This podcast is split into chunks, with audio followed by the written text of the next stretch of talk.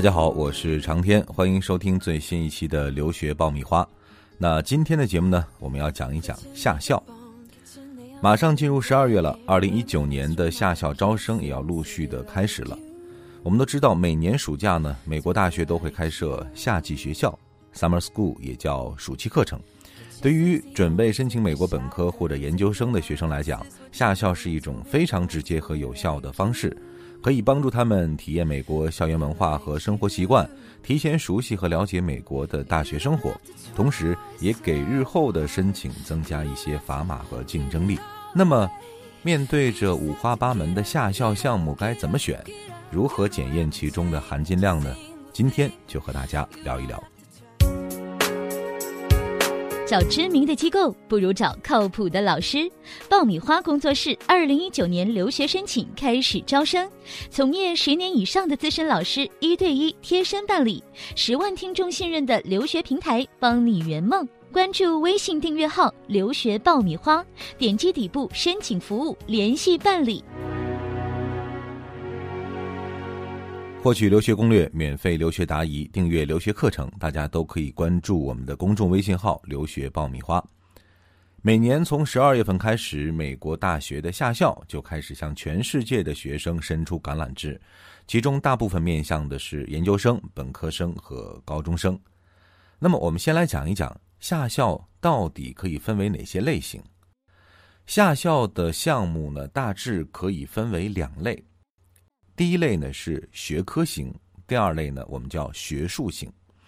那学科型的夏校呢，一般称为 pre-college，也就是说，课程是从大学的课程里面，呃，选大概两到三门学习之后呢，可以修到大学的学分。课业呢是比较繁忙，并且呢会和上 summer 的大学生们一起来上课。这个难度呢是大学课程难度，挑战性比较大。但是比较实际，你认真学，最后呢，不仅会收获到学分还可以收获到很多美国大学的教育的知识。那么学术型的夏校呢，是所有夏校当中含金量最高的。呃，一方面呢，因为它录取的人数非常少啊，申请起来比较困难。呃，特别是对于国际生来讲呢，有一些项目是有资金支持的，类型呢也是走比如说数学呀、啊理工科这样的路线。目的呢是寻找那些真正有天赋的青年，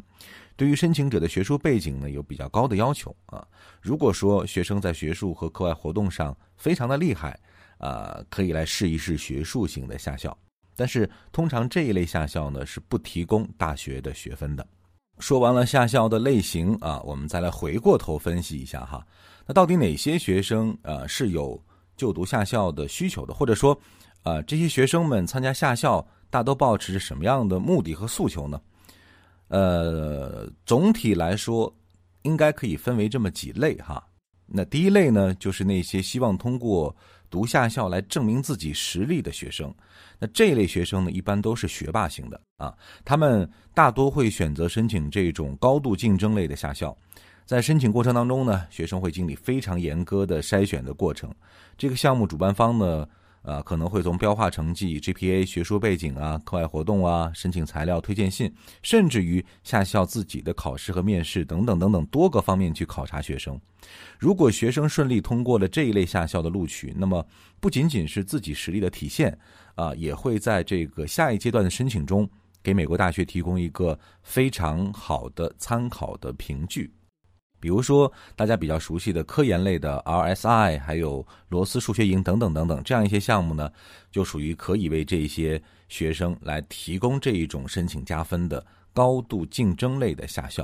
啊啊，也就是说，学霸选择这类下校呢，更多的是想证明自己的实力啊，或者说呢，是通过这样的一种途径，去让自己的天赋啊得到更大程度的一种提升。那第二类学生呢？相对就比较务实了啊，他们呢参加夏校的目的是希望通过参加这一所大学主办的夏校，为日后申请同一所大学获得加分。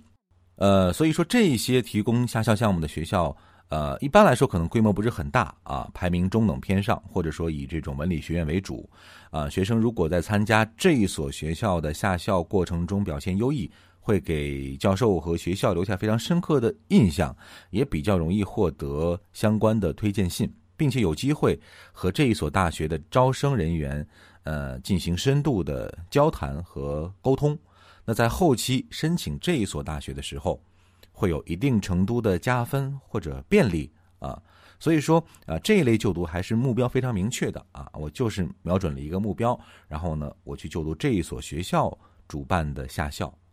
那最后一种学生呢，我们一般会称之为探索型的学生啊。这些学生呢是比较希望能够根据自己的兴趣和爱好来选择下校的项目啊，寻找一个自己可以探索或者发展的一个未来的专业的方向啊。所以这样一些学生在选的时候呢。很多都是从自己的兴趣和爱好出发，在暑期呢，大概利用四到八周的时间，了解一下相关专业学习的内容和研究的方法，啊，以便在大学申请的时候去判断自己到底是不是适合，是不是足够对他有兴趣。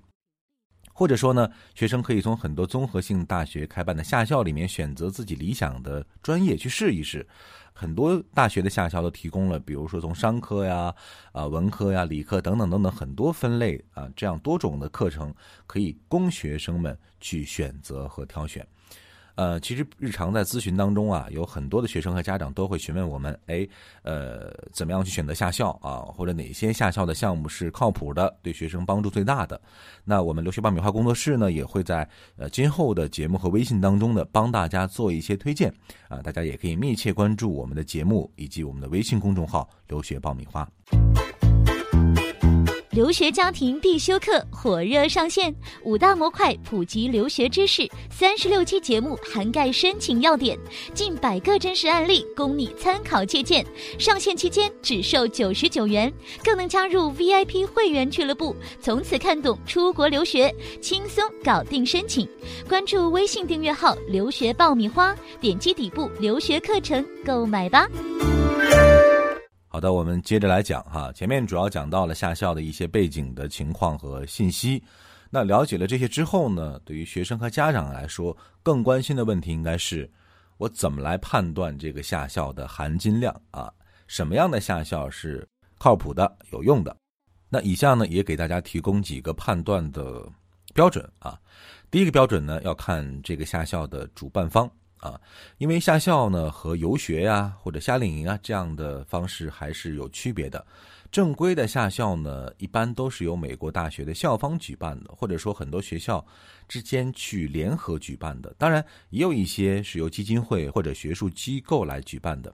但这些课程的教授大多啊都是由大学老师来担当的。你可以在学校的正规的官网。上找到相应的详尽的介绍啊，那申请呢也是走学校官网的申请系统，需要学生来递交相应的申请的呃成绩啊或者相应的材料啊，有的甚至要求面试，所以它可能不仅仅是我们啊其他的游学或者夏令营那种简单的报个名啊啊或者说非常随意的方式来进行的，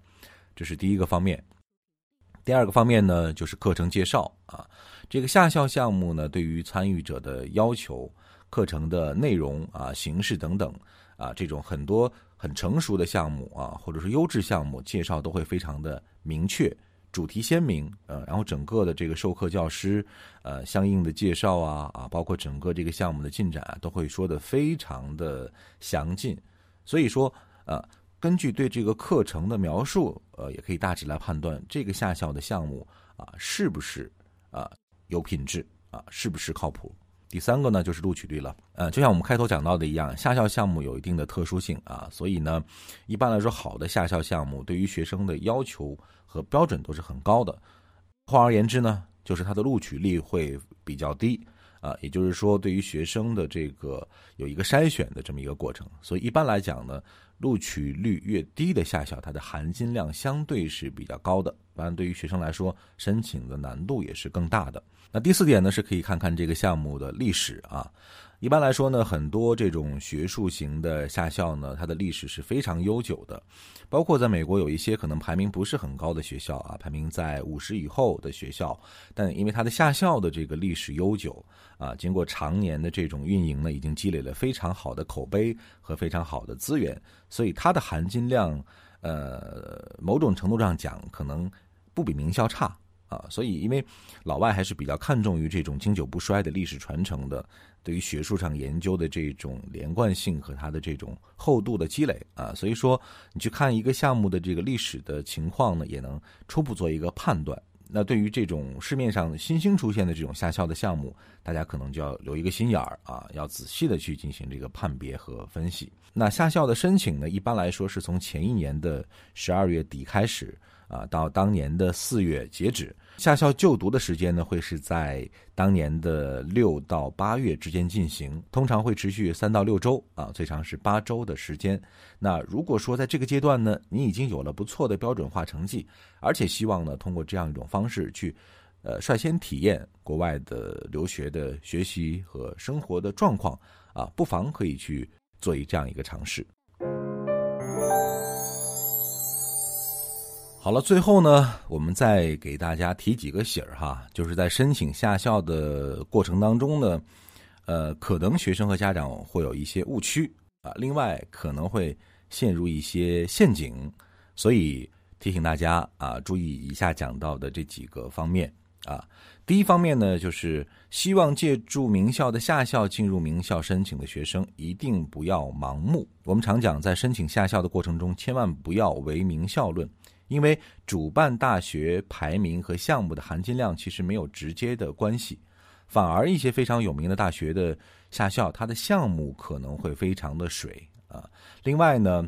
一些综合类大学每年都会有很多很多的暑期项目啊，有的学校少则两三个，多的甚至能达到十几个啊。所以大家在选择的时候呢，不要一看到名校的牌子就蜂拥而上。啊，一定要进行这个仔细的分析和判别，它的含金量到底如何，是不是适合自己？一定要在非常理智的情况下来进行选择。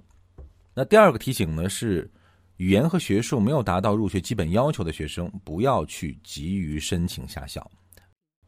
目前来看的话呢，一般知名大学的下校都会要求学生托福的成绩在一百分以上。而学生目前如果托福的水平只有，比如说啊七十八十，当然有一些学校可以要求你不提供托福的成绩，他有可能会获得这个下校的录取通知。但是在真正去下校上课的时候，你会明显跟不上教授的课程的进度，甚至会给你所在的整个小组的目标达成造成很大的影响。那这个时候，学生本身的自信心和学习的积极性也会遭到很大的打击。所以，如果你的孩子是 GPA 和标化成绩都学有余力啊，这个英语成绩已经达到了一定的标准，同时孩子在某一方面会有很强的兴趣啊，希望积累更多的学术的基础，那么这个时候下校才是一个非常明智的选择。如果孩子在当时当下你的课业压力都无法去应对，标准化成绩还差距非常大的话，那其实。在下校上浪费时间啊，或者说急于投入到下校中去，都不是一个非常明智的选择。第三，我们要讲，美国很多大学都开设了这个大学的学分课程。那这种课程呢，不仅针对高中生啊，也有本校大学在读学生和校外的访问学生。那这种课程难度是一般都会比较大的。如果高中生你没有做好准备的话，你在这种课程当中表现一旦不好，你的成绩单上就会出现很低的分数啊，比如说会出现一个 C，那对于你未来申请大学会有一个很不利的影响啊。那最后一点呢，就是申请下校不要只瞄准那些高竞争性的下校，一定要有策略。和梯度，啊，这个其实就和申请很相似了，因为，呃，这个名校的下校申请难度肯定是会比较大的，甚至要比一些名校本身的这个本科或者研究生的申请还要更难，呃，所以说，如果你申请啊同一个梯度或者同一个维度的学校的话，有可能全部被拒。呃，就丧失了这样一次就读下校的很好的机会，啊，所以在申请的时候呢，一定是要有一个策略和梯度上的安排，去找到那一些跟自己的啊语言能力啊学术能力更加匹配的学校，这样呢，你才能够在这个选择下校的过程当中更加的有主动啊，更加的能够顺利的达成自己的愿望。好了，今天呢，给大家讲一讲下校啊。虽然现在呢，我们是在冬天啊，但是这个下校的申请马上就要拉开帷幕了。学生和家长还要经过一个前期非常慎重的和认真的这个这个选择和评估的这么一个过程。那希望呢，通过我们今天的这期节目，能够对大家有所帮助。当然，如果大家在选择下校或者在留学申请的过程中有任何的问题啊，或者说希望通过我们来办理，都可以关注我们的微信公众号“留学爆米花”，我们会在第一时间联系你。好了，以上就是我们今天节目的全部内容，我是长天，下一期再会。